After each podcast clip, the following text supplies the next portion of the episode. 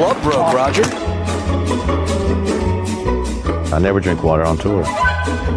All you gotta do is just tap it in. I don't think the heavy stuff's gonna come down for quite a while. If your head was a touch softer, I'd be in the fairway. I never miss with the seven iron. Well, hey, golfers. Welcome to a Good Lie podcast. It's been a little while since we came to you. I'm your host, Brendon Anthony. Joining me, as always, is my longtime brother, Collin Anthony. What's up, dum dums? Also joining us, Ryan Michael. Gentlemen, It's been a weird time in the golf world, I guess, uh, nationally or internationally. I think everybody, if they're talking about golf these days, they're talking about the Saudi League. It's been capturing the attention of golfers, I guess, for the better part of a few years, but it sounds like it's really happening now. I think I read last week that they had committed another two billion dollars with a B Yeah. to the uh, Live Golf, and so I, it's happening. Whether they, you know, there's, I think initially the PJ thought they could threaten enough to get people to be like, okay, we're not going to fuck with it, but they're just too much money. two billion dollars, you can get almost any venture off the ground with that. Yeah. you can start your mom and pop shop with two billion in the tank. yeah, that's right. That's so right. was that And a then- direct response to the PGA like growing or trying to grow a pair, and then the Saudis are just like, "Fuck them! Here's two billion more. We'll show them." Well, I definitely think it was probably done to show a commitment to the golf. I mean, for them, it's not about the money. You know, they, they don't need the money. It's their what they're buying is credibility. They don't really care if the golf turns a profit is you know the, the way it looks. And but the PGA Tour denied passes to do it. You know, so it's going to end up in court. The lawyers don't think the PGA Tour has much of a case, but at the same time, I heard Will Zalatoris make the point that they're not saying they can't play in it. They're just saying they can't play in both. Yeah. I don't. So I don't know. I mean, Yeah, what they're seeking is an exemption. And I the- guess and- because they're you know independent contractors, it doesn't matter. But could you imagine another professional league having a rival league pop up like a pimple right next door, and the p- players just be able to jump ship and go play for them too? yeah, and come back the next week. That's kind of like any other. I don't know. In my mind, anyway, it's like if I was just doing my normal business and I was a you know a 1099 contractor or whatever, and then I up and decided to go work for the rival company, then I'm breaking some sort of like it's a, a breach of contract, and they can terminate my pay and my contract on the other one. So is it not the same way that would work with the PGA? I don't know, but like I said, if I've listened to a couple national shows, you know, and who actually talk to lawyers about it, and they seem to think that you know the PGA Tour in a court case would ultimately lose. But I don't know. It seems fair enough, and you know, and Greg Norman now has doubled down. He's like, we're going to keep fighting, and oh god, then he. He just that guy doesn't know how to. I mean, they could have picked literally anybody else to represent their league and been so much better off. I mean, he is literally a such an colossal boob. You know, like he writes these these super narcissistic like letters, and he's so adversarial at every turn. And then they literally interviewed him like yesterday. I don't have the quotes directly in front of me, but he they basically asked him directly about the Khashoggi murder, the journalist who got literally chopped up by a bone saw and carried out of a hotel like in different suitcases by their government. He said everybody Yeah, saw makes that. mistakes. It was And like the United States government linked it to the crown prince of the Saudi government, so it was not. It's not some sort of low level person. This was the heir to the throne. Said, uh, Said there's lots of things that you you could classify as a mistake, but a premeditated murder where the body was dismembered doesn't seems like slightly more than just a mistake. well, and also Uh, Greg Norman. We're talking about golf here. Just say, give him a mulligan. Call it a mulligan. yeah. Well, my thing is, is was he saying that everybody makes mistakes? Was he saying that he has committed murder? yeah. That was like, I, I mean, I don't know how literal to take him. Like we've all killed, you know, our gardener or our maid when they upset us. hey, You know, who Daisy. hasn't done that? hey. I've seen third leg Greg's photo that you showed me last episode, Collin. He slayed some things. yeah, sure. You know that whether the PGA has a chance in their lawsuit or not, it doesn't really matter. I mean, the fact is that they have to make this move, right? Like, they, there's a competing golf tournament. People are applying for exemptions so they can basically compete against the organization. Yeah, you have to say no. Like, why would you ever not say no? Why would you ever say, "Oh, it's fine, it's fine"? To basically yeah, just yeah. Go ahead. gut us. It's like I guess the PGA can't stop them from playing in the league, but they can say like if you play in that league, you're not going to play for us anymore. Is that what they're That's what they're saying. attempting to do? Yeah, That's what they're saying, and I don't see why the, the PGA is like a sort of an independent organization can't do that, but apparently they can't. But oh, Greg Norman also said he was late. let's see, quote from Golf Digest Norman would later state when asked about Saudi Arabia's discrimination against the LGBTQ community, quote, I'm not sure whether I have any gay friends, to be honest with you. Oh, wow. like, I, I mean, honestly, you know, should I care? I don't even know any gay people. oh, Shark. Oh, Shark. Well, that's not, he's such an utter buffoon. You know, him and Phil Mickelson just sword fighting it out for like the, the most tone deaf, like there's a way to deal with this. You know what I mean? There's just be like, listen, I'm a I'm a businessman. These people are going to pay me more. You know what I mean? Like I just I, I feel like it's all the tap dancing around it and sort of I don't know pretending it's not a real thing that is makes it so sort of crazy. You know what I mean? If it was just like, listen, it's you know obnoxious greed, guys. I'm a I'm a businessman and I want to make money. Yeah. So I And- respect that answer more. people may have some thoughts about Phil. Like they maybe don't wouldn't trust him babysitting their kids or think he's maybe not the best guy in the world. But I think most golf fans want Phil in the universe. You know, he makes things way more fun in a sport that sometimes can lack in fun.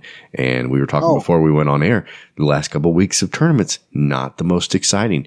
Having a Phil around isn't a bad thing, and it's time for him to be out of golf jail. Phil Phil's a personality, and like I know we discussed in the show before. I need I need the world to re welcome Phil back in so he can get rid of some of what some of the dead weight like on the broadcast and stuff. You know, like I want Phil talking about golf. That Bryson Dan or Chamblee guy. Uh, do you know which one of those guys I'm talking about from the the the, Uh, the Golf Channel. broadcast? Yeah, it sounded Yeah. like you were going to say DeChambeau for a minute, but yeah, No, I Chamblee, I it- think is what it is. Yeah, He's on a Yeah. tirade about. Uh, Oh, he's he's way against live golf, and like, while I can appreciate his potential, I'm just like, man, you're the first guy I'd fire from the network. like, you are, you know what I mean? Like, if I want to put my kid to sleep, I'm like, watch this guy talk about golf. you know, like TNT has got Charles Barkley, and and we've got Bryson Chamblee or where the hell his name is. And, it's uh, Bryson you know, Chamblee. I honestly I can't remember their names, Brendon, because they're all the exact same human being. Do you know what I mean? Like they have they're uh, the broadcasts are brain numbingly boring, Yeah, and nothing ever seems to change about them. I did see they're bringing in some young kid to do like locker room and driving range sort of interviews and stuff. yeah. And he's easily going to be the youngest person working in broadcasting and in golf by three decades. The only one that's ever been, obviously, other than like the SVP, he's pretty good. when He does golf, but he only does a few of them. Is Feherty has always been pretty good, but that he's a recovering addict, so he's got some stories that are worth listening to. You, no, Feherty's good. That's what I mean. Like they Yeah. need more. They need a whole lot more Feherty and a whole lot less of everybody else. You know, I can. Don't get me wrong. I can get down with J- Jim Nantz. I mean, he's the voice of golf. But I mean, they just those broadcasts like Golf Central or Golf Now, where the hell they call it. I mean, it is brain numbing. You know, they don't even show. They don't even show near enough highlights. They just talk and just a an old white guy talking about golf. I don't know why I want to listen to this guy talk about golf. He doesn't talk about it in any, any kind of an entertaining way. I don't feel like I'm gleaning anything from this, this conversation. Like it's just boring. Well, it's tradition to have boring white guys, old white guys talk about golf. Yeah. It's Well, a I think tradition it's like none other. PGA Tour's problem. and so the reason some of these golfers are getting mad at him is it, it does seem very stagnated. And this live golf thing has made them start talking about team competitions and the fall schedule. You know, it, it they they are a group of guys who uh, who haven't been real open to change, and they need to change because they're just they're way too dependent on a few very big names to draw eyes to televisions. I do wonder how long the golf boom from COVID will last because golf has experienced a huge surge since the COVID days. But, you know, even the Tiger boom faded after a few years, you know, and, and this will fade too. And they need to take moments like now when there is a surge to bring in fresh blood, to bring in sort of new production ideas. I mean, we've bemoaned in the past about how some of the just the things they do on the golf productions on Sunday or anytime during the week it hasn't changed since the 1970s, you know, and there's so many different uh, video technologies that other sports have utilized. And watching baseball, it's almost hard to imagine not having the little strike zone any, you know, in the picture every time you're watching a bat or in football, the little yellow 10 yard marker line revolutionized watching football, in my opinion. But like, there's things golf could easily do that you wouldn't take a genius in television production to fix or, or to, you know, just some consistency would be great. And they haven't Well, seemed think- like they've reached out to do that. I do wonder if this live golf thing will push those boundaries because Well, I don't know what the TV like- situation's like. there's certainly things like player interviews during the round that I think there's a lot of players that would not love that, but there are probably guys like Phil who'd be like, sure, I'll talk to you. I, I think that's one thing that they, I wish they would try to do. I mean, they do it on every professional sport now. Literally on ESPN, you watch a baseball game, they talk to the manager live during the game, you know, and they talk to coaches at halftime and, uh, players. And it, it, it's crazy to me that golf is just like you, you don't get to hear anything out of the players the entire time they're playing golf Yeah. unless some mic picks it up and it's not supposed Yeah. to. Yeah. Yeah, I would like to hear more like dialogue between the caddy and the player, like the discussion about what the shot is and what they're trying to do and stuff like that. Like you said, you only get that if a mic happens to be near. Like Mi- Mike can mic the caddy up. It doesn't have to be on the player. Like mic the caddy up, and they can have you know they can turn it on and off or whatever, but require him to For do sure. it so much. Yeah. So Drones. it's, it kind of goes back to the I get you said something about players not liking some players wouldn't like that, and I totally agree with that. That a lot of them probably wouldn't. But for me, it goes back to like every time I see an NBA player throw a hissy fit in a you know post game interview or something. The reason you make the money you make and get to do what you do for a living is because people like us sit at home and watch it.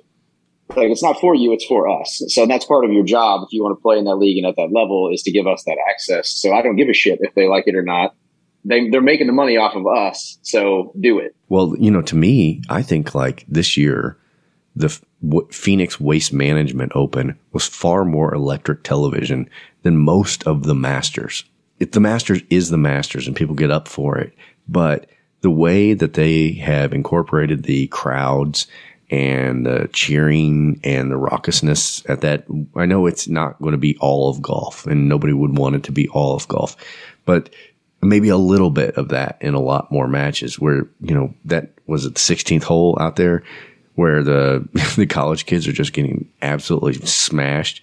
That is great TV. I mean, you know, it's great TV because it, ex- it spilled over outside of the golf world and was shown on, you know, it was, it was viral for a little bit whenever the hole in one happened, you know, and, and Right. golf needs more of that. the beer can. Yeah, yeah. Golf needs more of that, and I, you know, if you want eyeballs on golf, you need more of that. And and I think somebody had to have been taking notes during that time because it was good friggin' TV. And uh, I feel like know, that's what Tiger in his prime brought to golf. Was like Yeah. he he brought that ruckus crowd, those huge galleries, and he'd make those putts. You know, he interacted with the crowd and got people pumped up. You know, kind of like in a Jordan esque type way. And there's no one that does that. And like Tiger's obviously, you know, on the way out. He's you know he's aging out. Uh, Phil's doing the same thing. And there's there's nobody there that brings that kind of a flurry. Uh, and they they need to find a way to offset that. I totally agree with what you're saying. who knows? The Saudi league might produce that kind of the competition, or they may have some wild ideas. They may be the XFL of golf. I don't know, but that, that may be a, a catalyst for some changes, I guess. And if that happens, maybe it won't be all bad, even though a couple of journalists might get beheaded in the process. kind of like it's no big deal. If it makes my TV better, I'm good with it. yeah, when I watch golf. Guys, Yeah, everybody makes mistakes. that's right. Mulligan. Saudi's just asking for a breakfast ball ultimately. Yeah. Yeah. You know what I That's mean? right. Yeah, just plug another one. Take another one in your pocket just in case. Keep a journalist in your pocket just in case. Yeah. Rose, I, w- I just wanted to tell you uh, I contacted our marketing guy for Sports Drink, who's the production company for our podcast, and told him that uh, we wanted to do some product reviews, particularly product reviews of some of the products we see advertised during some of these tournaments. Collin mentioned particularly square shoes because Faldo Yeah. Faldo recommends. Yeah. I'm going to do the, I want to do the alien, chi- the wedge. Yeah, Isn't that what it's called? yeah, And the uh, squares. shoes. But Faldo, how do they make you hit father? You know? and there was another one, something I saw on Instagram. It's the pocket bunker. okay, go It's on. a little rubber cap that goes in the bottom of a golf ball. It has little rubber like fingers on it to like simulate it in the sand, I suppose. okay, I don't know. We'll put a picture of it on the Instagram yeah. uh, of the pocket bunker for people. But It uh, sounds like I want something you get of at an adult I'm gonna be able to endorse all those products. Yeah, I'm a big fan of the square strike wedge myself. I like the uh, the hammer putter, which is uh, you use like a croquet mallet. Apparently, I I'm a bad golfer, but I even I have never been so lost that I watched Golf Channel at one in the morning and thought I was going to buy a wedge that meant I never chunk another shot. you know what I mean? Like that's a pretty that's a pretty bold claim. Uh, well, How bold do you think it is to, to walk up to the first green with the, your foursome of buddies and pull your putter out, line up, and smack it like a claw hammer? Like it's like it's croquet. Yeah, and then just put your putter back in your bag like it's a normal thing that you just did. I like to think I that was there's some very wealthy guys in Florida using that stuff on go- on amazing golf courses. I was never even a fan of the uh, back in the day when they were doing the anchor to the chest putter thing. Got to be a thing before the PGA, you know, Yeah. changed that rule. Like and that always bugged me. I couldn't even tolerate that. There's no way I'm doing some of these other ones. I agree. Screw those putters. Long- Yeah. Uh, have you seen the ads for these golf balls that apparently make a big, loud, explosive sound when you hit them? And that's all the, that's their whole marketing thing is they're loud. And so you get up to the tee box and you hit it. And I don't know if there's like percussion caps inside of it or something, but you just spook people. You know, you give your aging golf partner a heart attack. That's the Goes trick. 120, goes 120 yards after Yeah. you decimate it. That was certainly worth it. Yeah. I just I just got a seven on this par five. Yeah. By the way, they only work once. But yeah, we, I mean, I've talked to our guy and I said, look, we want to do some product endorsement. I don't know what kind of deals need to be arranged to make this happen, but we particularly, sure, you can give us a free, I don't know, Scotty Cameron putter or uh, like a Sim Max or stealth driver. Uh, but we're looking more for the square shoes type of thing. Yeah. We're a low rent podcast. We low rent products to. That's right. But I don't know if advertising it in this way is the best way to get companies to give us these products to, Just badger review. them, make fun of them. Well, yeah, it was like, look, we know your product is ridiculous. We know you're some sort of crazy carpetbagger and selling junk, but we'd really like to talk about your product at great length. Yeah. But who? mean, are you Some money saying- while we're at it? That'd be great. Are you are you saying Nick Faldo is attaching his name to a product that doesn't give you more distance off the tee? Well, it, he's told me those are the only shoes he'll ever wear. So That's crazy. yeah, They must be good they must. because Nick be. Faldo wouldn't do something for money. nor would any golfer. Just ask Greg Norman. Yeah, Nick Nick Faldo actually signed signed up to do the uh, broadcast stuff for the Live League. Yeah. Uh, so, oh, guys, uh, outside of the world of uh, professional golf, I uh, a couple weeks ago I had the opportunity to meet up with our good friends at the Missouri Golf Association for their annual four ball tournament at the Jefferson City Country Club, and I got a chance to interview some longtime golfers in the area, uh, some golf officials.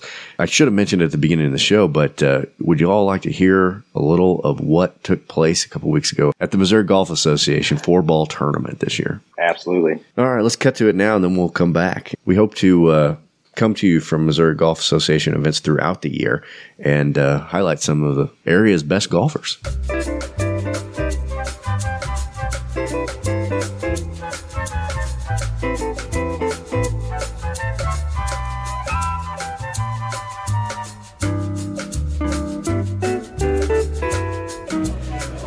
So I'm sitting down now with Kevin Dunn. He's the, the head pro at uh, Jeff City Country Club.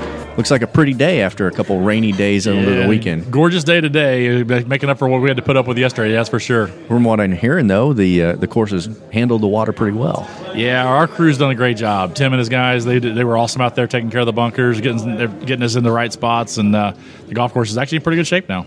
So, from for folks who aren't from the Jeff City area, tell us a little bit about the country club and about this course in particular, and, and about the event today, the four ball tournament. Well, today's event is the Jefferson City Country Club four ball. Uh, has three different divisions that we host here: uh, the regular, senior, and super senior. Um, had eight, about 80 teams, actually, actually 80 teams in the tournament, and um, it's been uh, been fun to been fun to host. So uh, I guess uh, we're recording now, it's about uh, 4:30 in the afternoon. A lot of the senior groups are in, and it looks like some of the scores are coming in. And uh, two under was what the lead, leader in the pack is in the seniors, and four under. I think the uh, leader of the senior division was two under, in the two man team, and the leader in the super senior super senior division was also two under. And I think right now four under is leading the regular division. So the, the course is holding up pretty pretty well in the in these conditions. Well, I was going to ask, how does that stack up to years past on scores, this course? scores are a little higher this year. Uh, the golf course being wet, playing a little bit longer, uh, made it more difficult. The Uh, wind is and the wind is really picked up this afternoon, so it's it's tough conditions out there for him. That's great. So this has got to be one of the first MGA events of the season, I would think, right? Yes, I believe it is. I know it is for as far as team events go for sure. Um, this is an event we have hosted for a couple years for Scott, and it's a great event for the club. Great event to get for the Missouri Golf Association to get things kicked off. Um, from what I understand, they sold out this event very quickly uh, once once reservation, uh, registration was open. So it's uh, everybody's excited to play golf this year. Did you do any playing today, or were you just managing affairs? No, I'm, I'm the I'm just kind of helping Scott run the run the event. So I'm out there kind of watching and getting things ready and um, watching everybody else play golf. Hopefully, I'll get to play golf here one of these days. I know I'm looking out the window here, and everything looks beautiful and green, and I'm chomping at the bit myself. But uh, yeah, I might go out this afternoon afterwards if I get get them off the golf course soon enough. good luck with that. Well, thank you very much, Kevin. And uh, this is a great event. And if anybody's interested, you can go to the Missouri Golf Association's website and learn more about it. And uh, be here again next year, right? yep, we're, we plan on hosting it again next year, hopefully. Okay. Thank you very much. Thank you.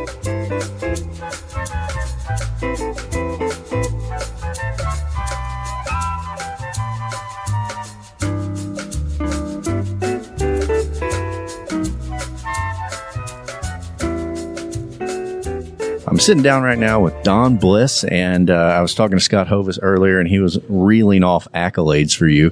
Um, sounds like you're the king of Missouri golf. No, not, not, not true. I've had some success uh, over the years, but uh, starting to, the years are starting to add up. So uh, I, uh, I had a lot of fun, though. Had a lot of fun. Well, tell tell us a little bit about yourself. Where are you from, and how'd you get involved with golf to begin with? Uh, originally, I'm from. I grew up in St. Louis. I played uh, junior golf up there. I, you know, I was a decent junior player. I, I wanted to go to University of Missouri College, but they didn't offer me a scholarship, so I walked down at Oklahoma State, which turned out to be the best thing I, I could have done because you you learn how to play golf down there, and uh, so I had some success down there. I lettered three years and. Uh, Won the Big Eight my junior year there, and my senior year made an All American team. So then after after that, I uh, I got a job in St. Louis, uh, which took me to Kansas City for a couple years, where I met my wife, and then to California for five years. When I was in California, I met also there, there are a lot of good competition out there, and uh, so I, I had a Probably my best competitive year was uh, the year before I moved back. I, I made the semifinals in the California State Am, and uh, I was runner up in the Southern California Am, and won a couple tournaments, and made the the cut in the LA Open as an amateur. And then moved back to St. Louis in '81. The company, same company, and. Uh, and then over the last, uh, you know, I had a young family, so I just kind of set my sights to play state and kind of local golf and maybe the U.S. Amateur. So you know, after uh, add- you added up, it, I won the state amateur four times. I was uh, medalist in the state am six times. Won, I think, 13 various state championships, MGA state championships, and you know, played in 15 U.S. amateurs and 29 qualified for 29 USGA tournaments championships overall. So you know, it was a, it was a good amateur career and uh, won the five St. Louis Metropolitan tournaments, match and medal play. So, and then senior golf had some success, but I'm 70 now, so I'm it's uh, I'm just kind of I'm, I'm playing in a few tournaments a year. Well, this is one of them. It sounds This like is one of them. Didn't play very good today. It was tough out there, but Well, we don't have to. We can edit all that out, you know. yeah, and uh, and Scott says you were president of Missouri Golf Association for a Oh, while. oh, yeah, so- a long time ago. Uh, back in the, oh gosh, maybe 91, 92. And uh, we were going through some difficult times at the time. And But uh, we've come a long way, and the MGA is doing great. Scott's doing a great job. You know, it's great to have courses like this, you know, that, that allow, uh, you know, amateur golf to hold events at, you know, and, and Jeff City's certainly been, you know, they stepped up more than their share over the years. In fact, I, this is I've had I won the state amateur here, and I've won uh, I probably won more amateur tournaments here on this course than any other course. So this has always been one of my favorite courses here. Well, I was wondering. You said you're, you're just doing a few tournaments here and there these days. Uh, what what is it about this particular one that brings you down from Kansas this course? Y- yeah, yeah. Uh, I don't know. You know, before the, uh, the the original, you know, most of the tournaments I won were, were before they uh, the regular tournaments uh, before they made the changes to the greens and the course and And uh, you had to control your ball because the greens were so sloped. You had to really stay below the hole. And I was a pretty good ball striker. I was very consistent and could manage, you know, my distance as well. And uh, so I was. I think that's why I had some good success. I could keep the ball under the hole here. The newer greens aren't quite as severe as the old. You know, I've won a couple senior events on what the newer greens, but uh, well, I played Stan Utley in the finals here in, in 80, 83. Yeah, 1983. Stan and I played in the finals. Yeah. Had a good match. So Being from Oklahoma State uh, as an alum, the it's pretty windy today. So I Oh, mean, I feel like that's probably Yeah, I- I- yeah, it was a winning call. I just didn't play well. Uh, Jerry Jerry played better than I did, but we, you know, we it, it wasn't easy out there uh, Yeah. b- by any means. So, uh, but it was disappointing that I, you know, first first tournament of the year for us. So a lot of work to do. Yeah, I'm sure everybody's got a lot of rust today. Yeah. Well, I appreciate you coming on with Sure. us, Don. We're we're going to try to get as many guys Appreciate, interviewed as appreciate possible. your help and, and support of the game, and, and yeah, anything we can do be great. Absolutely, we're going to try to get this out as many people and, and uh, get as many new Missouri golfers going as we possibly can. Okay, thank you. Thank you.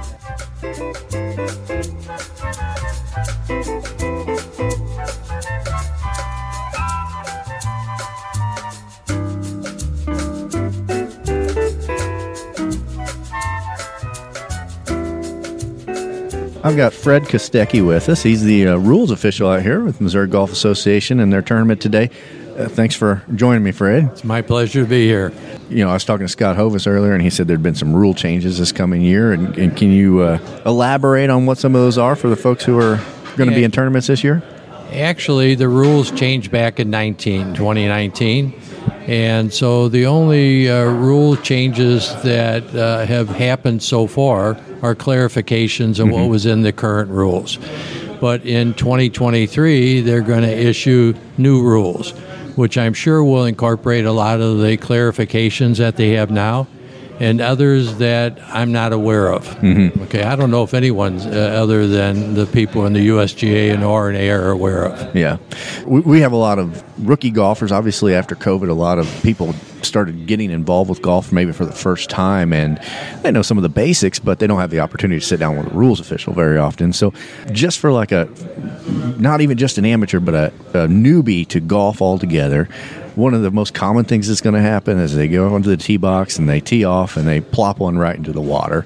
And, you know, I've been with guys and they, they, they start debating right away. It's like, well, you know, that's obviously there's a penalty there, but like, what do you do next and how many strokes is it? How does it, just the most basic level, how does this work for whenever from the tee box, say on a par four, somebody just plops one into the water? Okay, I guess there's two things with penalty areas. One is a yellow penalty area, one is a red penalty area. Most of the penalty areas today are red penalty areas. Almost all of the yellow penalty areas have been eliminated. And but there's different options when you have a red or a yellow. When you have a yellow penalty area, you can always go back and do stroke and distance. You can go back on the line, so keeping the spot where your ball last crossed the penalty area, the edge of it, keeping that between you and the hole, go back as far as you want. The other one is a two a lateral, two club lengths, and from the edge from where you went in. Basically, when you're talking about stroke and distance, you're talking about you're putting you're teeing the ball back up from where your initial shot was. Yeah, if you're going off of a tee and out mm-hmm. of the teeing area, yes, obviously you can play from anywhere within the teeing area and you can re-tee your ball. But if you hit that ball on a second shot, let's say, and it goes into a penalty area, then you're going to play within one club length of where you last played the last ball, the last shot, and uh, and obviously you can't tee it up then. Right, right, right. And from the tee box, obviously, at that point, you're shooting three, right? That's your that's your you're, you're looking at your third Yeah, shot. If you did that, you'd be playing three, Yeah. right? Because it's a one penalty stroke to get out of the penalty area. But most of the time, you're not going to go back and do stroke and distance. You're either going to do back on the line or lateral. Right.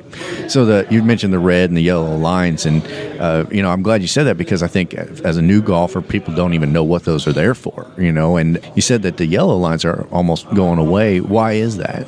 Well, because there, there's really no purpose in it anymore, other than if you have a lake or something fronting or right next to the putting green, then you want the player to have to negotiate that penalty area. So in that case, you would make it a yellow penalty area. But most of the other time, they're red penalty areas. So, what, what would you say as a, as a rules official, as somebody who knows ins and outs of golf? What's the number one question you get from golfers? Yeah, I would say that uh, players want to know how to take free relief from an abnormal course condition. And that abnormal course condition can be an immovable obstruction, can be temporary water, can be an animal hole. Uh, it can be ground under repair. Mm-hmm. And so that's one that players should all be aware of. And basically, it's the nearest point of complete relief, no closer to the hole, and one club length. How uh, how abnormal does it have to be? Um, if it's uh, if the if it's just a patch of hard pan mud where otherwise is green grass, is that abnormal or is that just bad luck? No, it depends on the course. So you might get some courses that are absolutely pristine, and that might be something very unusual. So that would be an abnormal course condition. On other courses, that might be typical. So it might be throughout the course. And if that's the case, it's not going to be treated as ground under repair. So, what about, say, a, um, a drainage vent or a sprinkler, and your ball just happens to land on that? Is that considered an abnormal area, or is, what? What's the rules on those? Yeah, that would be because it's uh, considered an abnormal condition, and that includes, like I said before, an immovable obstruction. Right. Okay. Well, great. I appreciate you sitting down and, and talking with us. And, and how's the day been for you today? Uh, the day's been good. It's been tough for the golfers because of the wind. Yeah. And this this spring has been a tough spring, at least in the Midwest. There's been a lot of rain and there's been a lot of wind. Yeah, that's right. Well, thank you for sitting down with us and enjoy the rest of your Sunday. Okay, it's my pleasure.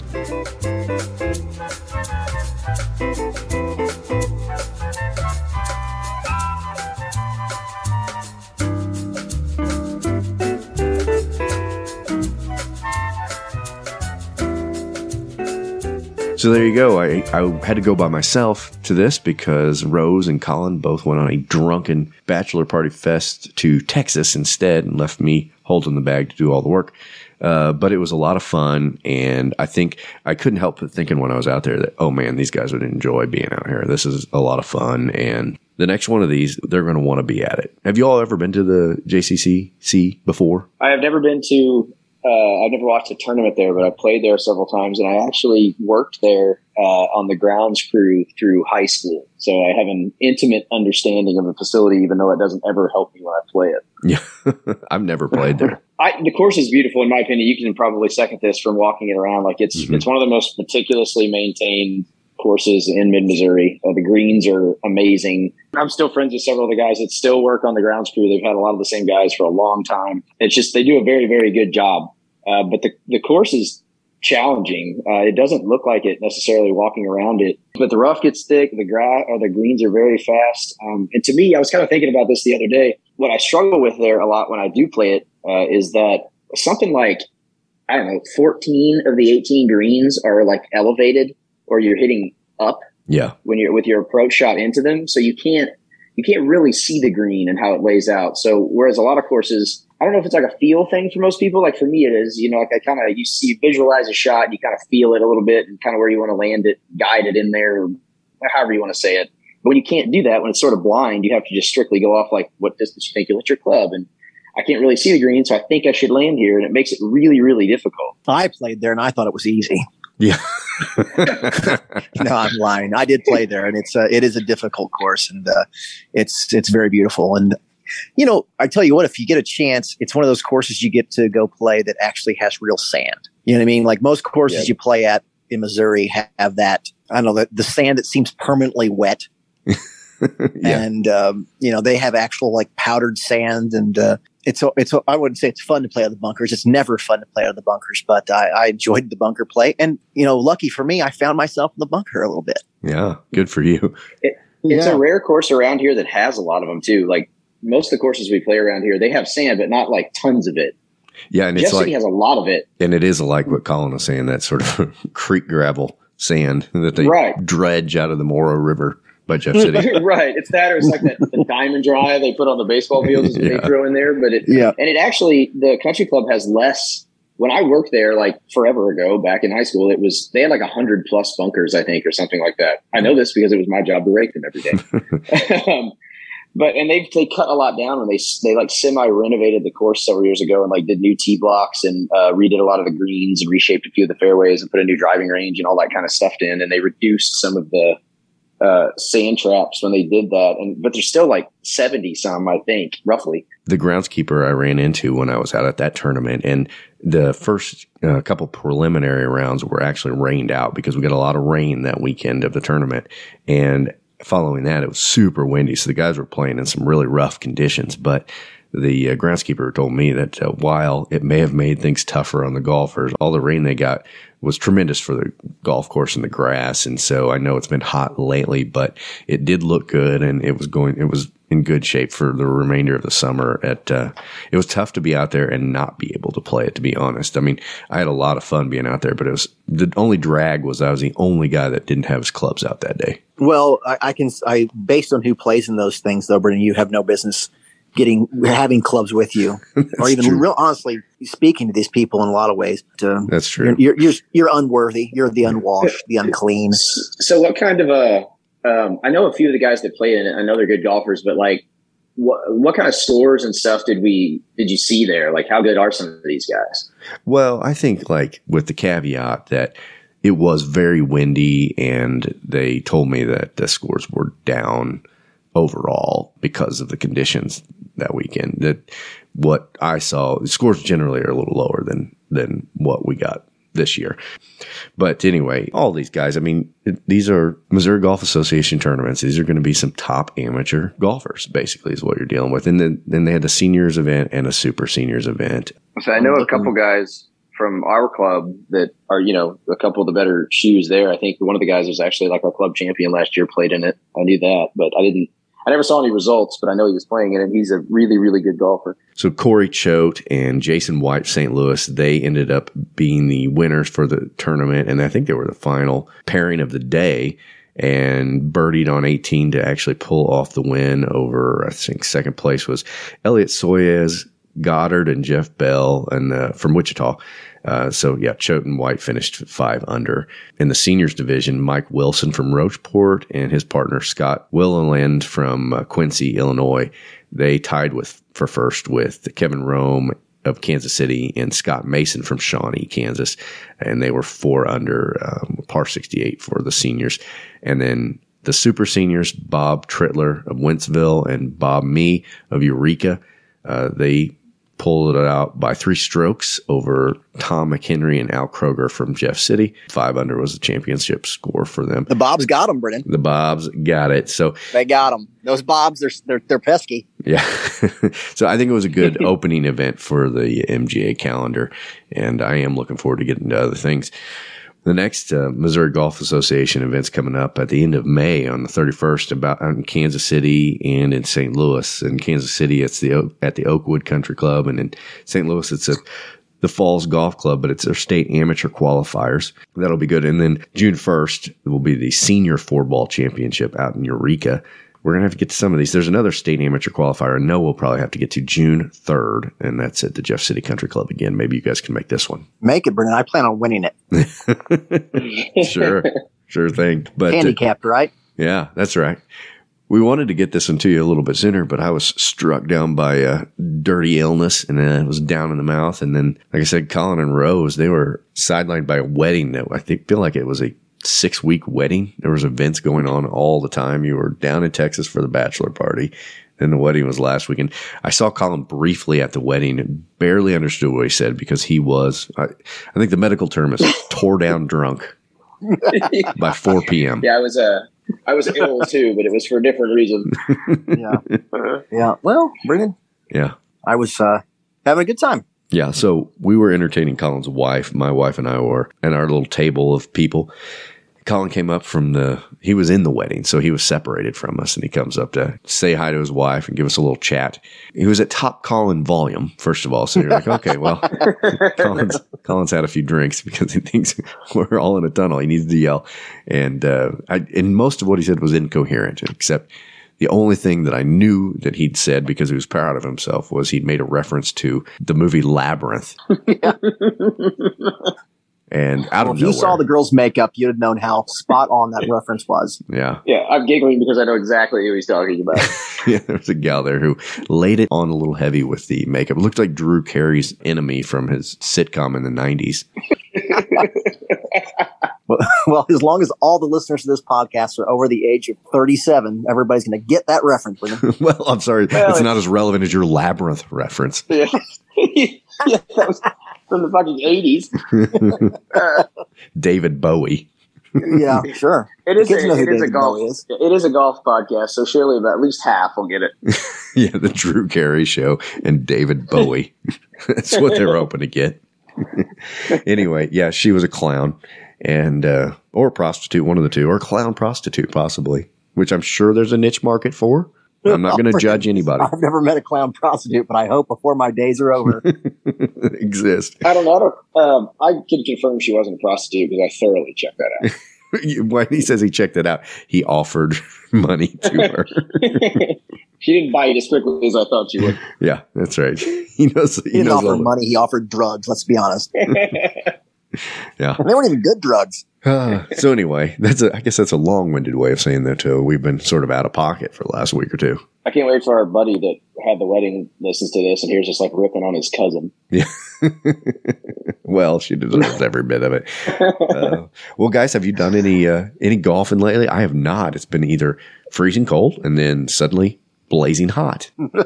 and raining almost constantly. Yeah, when it's nice, it's raining. I uh, actually men's league started. I have uh, easily played two of the worst rounds of my life. So uh, apparently, I'm good under pressure. Yeah, it sounds that way. Yes, this is new for you, right? You joined in men's league First, this yeah, year? first first year I've joined a men's league, and uh, it's been a lot of fun. And it's it's nice to have a, a weekly game. But I haven't impressed anyone. But the good news is, is all the people I've been playing with are also all at golf. I was getting ready to ask, so like when you go out there, do they just pair you up with somebody you ride with that day, or how does that work? Well, the first week I went, I was with they just put me with a couple guys I'd never been before. I actually found uh, once I played it, and I realized, oh, I know, you know, three or four guys who were in it. And so um, the first week I played with actually a couple of really nice guys who were exceptionally good golfers, you know, scratch golfers. And so I was uh, definitely, I was sort of like, well, imagine a professional sports team and they always have some ridiculous mascot.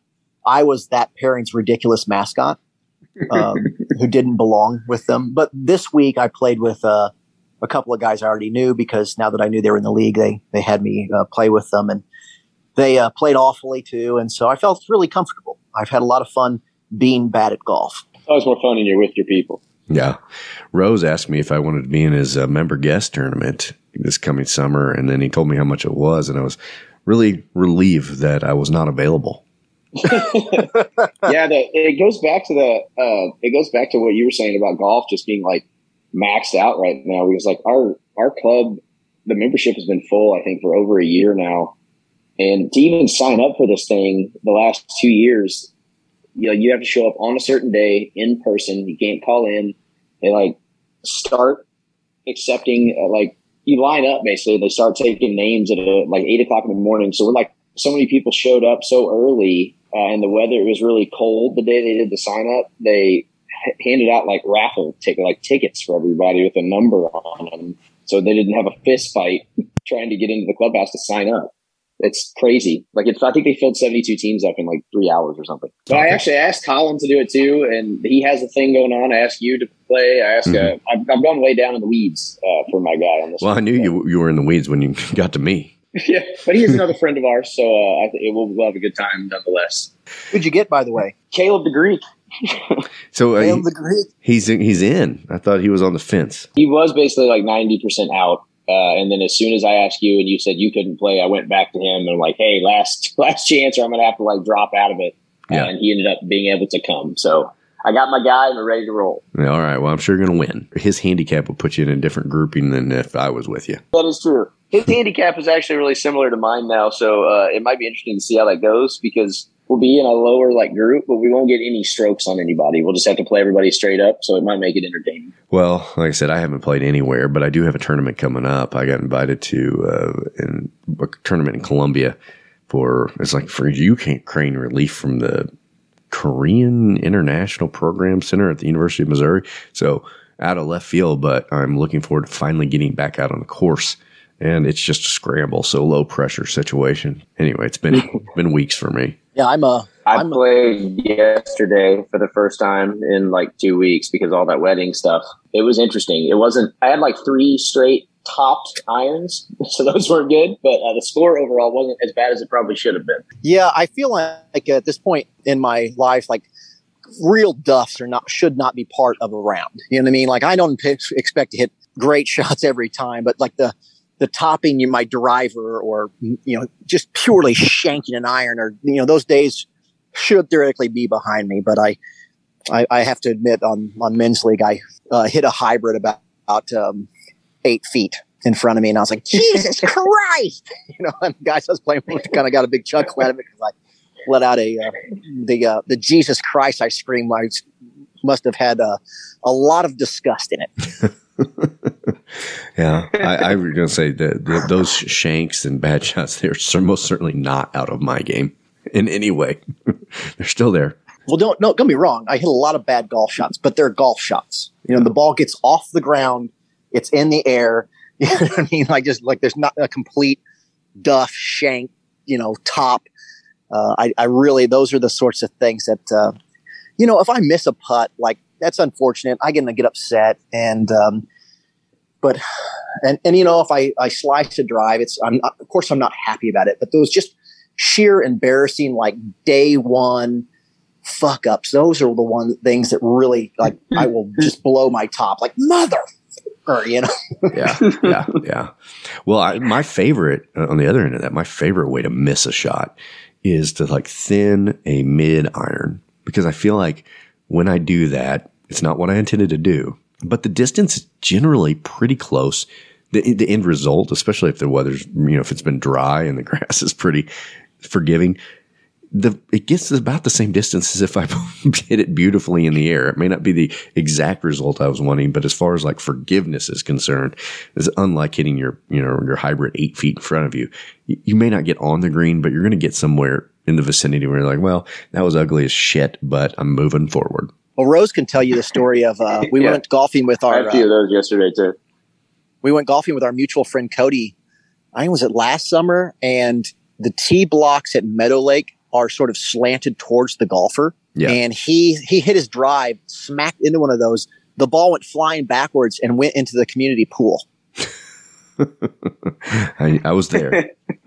Oh yeah, you were there too. Yeah. It was one of the most amazing golf shots I've ever works. seen. Yeah, so I've I've never I've never really seen anything quite like that. The only other one that I even have to compare it to is another friend of ours, Ben. I hope he's listening to this. Is he? uh I've seen him like top it so badly with his driver off of the tee that the ball only went about six inches in front of him, but drove so far down into the tee block that you couldn't even see the ball. Like we had to dig it out of the, the earth. Wow. He has to carry a spade in his in his golf bag just in case. I've uh, I But, played uh, at Redfield a couple of times that I shouldn't even have been allowed onto the course because it was so wet, and I've uh, cratered a few shots into the fairway, and I'm like, oh, what a great shot! Where's my ball? right.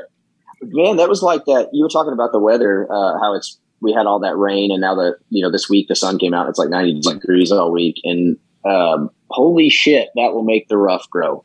Like I lost Yeah. several balls, or it took us a while to find almost any ball that went in the rough, and then you had to get it out of it. Yeah, it was uh, it was brutal on Tuesday when, it, like I said, at the men's league, it was the rough was rough wasn't wasn't isn't a strong enough word for what it was. I mean, it was it was like a stroke penalty to be in it. You know what I mean? Like you're not going to get your second sh- or your approach shot. Just forget trying to you know hit the green. You're just going to have to try to get get back in the fairway and and give yourself a golf shot. I tell you what, I'm not looking forward to tomorrow when I'm at that tournament uh, in Columbia. It's at Lake of the Woods, and I don't know. You've never played there, I don't think, right, Rose? I think we discussed this. No, Um, I think it was the third or fourth hole. I can't remember. What, it's early on the front nine. There's a there's a green that is just shaped in it's it's shaped like a human tit, right? Like that's what we're talking about. it is just a mound, you know, and it is one of the least forgiving greens I've ever seen, and it's frankly ridiculous. It shouldn't be part of the course, and I just can't wait to get through that goddamned hole. You can hit a balloon shot and really get it up there and be accurate with it. You might be able to get to stick on top Yeah. of the green. If they're wet, yeah. okay, fellas. Well, I think we've done it. It's been a uh, an hour of golf entertainment. Hopefully, temperatures are going to come Yeah. down a little bit, and we'll be able to play a little bit more golf. And I uh, do think first uh, June maybe will be an opportunity we can get back out to the Missouri Golf Association events and uh, talk to some more fellas and see what's going on over the course of the summer. Absolutely. I can't wait to captivate our audience with more mid 90s score stories from us. Yeah. Yeah, yeah. Or uh, they can listen to us talk about our own golf games, which is so fascinating, honestly. Yeah. Or why my wife's always like, tell me more about your game this week. yeah, that's my wife too. No, no, no. What, what about the seventh hole? I remember what you scored last time. Tell me more about this round. If I do one more My practice wife- swing in the kitchen, my wife is going to move me out, I think. My wife likes to remind me how expensive golf is every time she wants to go out to a restaurant, and I'm like, oh, But did you tell her that golf is what you want to do? yeah. Well, as I've told you, Brendon, being an adult means uh, spending every day of your life working and paying bills and taking care of things, and then when you want to spend four hours doing the thing that you want to do, everybody gets to call you selfish. If she, uh, I'll tell you she what. knows about the expense of the golf. If she knew about all the booze and gambling, she'd really be pissed. Well, that's why if we don't let her listen to the podcast. I was going to say, if you want to bitch about uh, not being fair that people call you selfish for you know taking some time out to golf, we found the audience. If they're listening to this, they're like, "Yeah, man, exactly, totally." I'm on Collin's side. I get it, bro. These guys get it. They get it. That's right. It's it's just some personal health time, you know, some mental health time for me. It's a me time. I need it. All right, let's sign off to this thing, guys. Till next time, fellas. There's a lot of ways to win on the course, but if you don't have talent or luck, you can always count on a good lie. But Faldo, how do they make you hit father?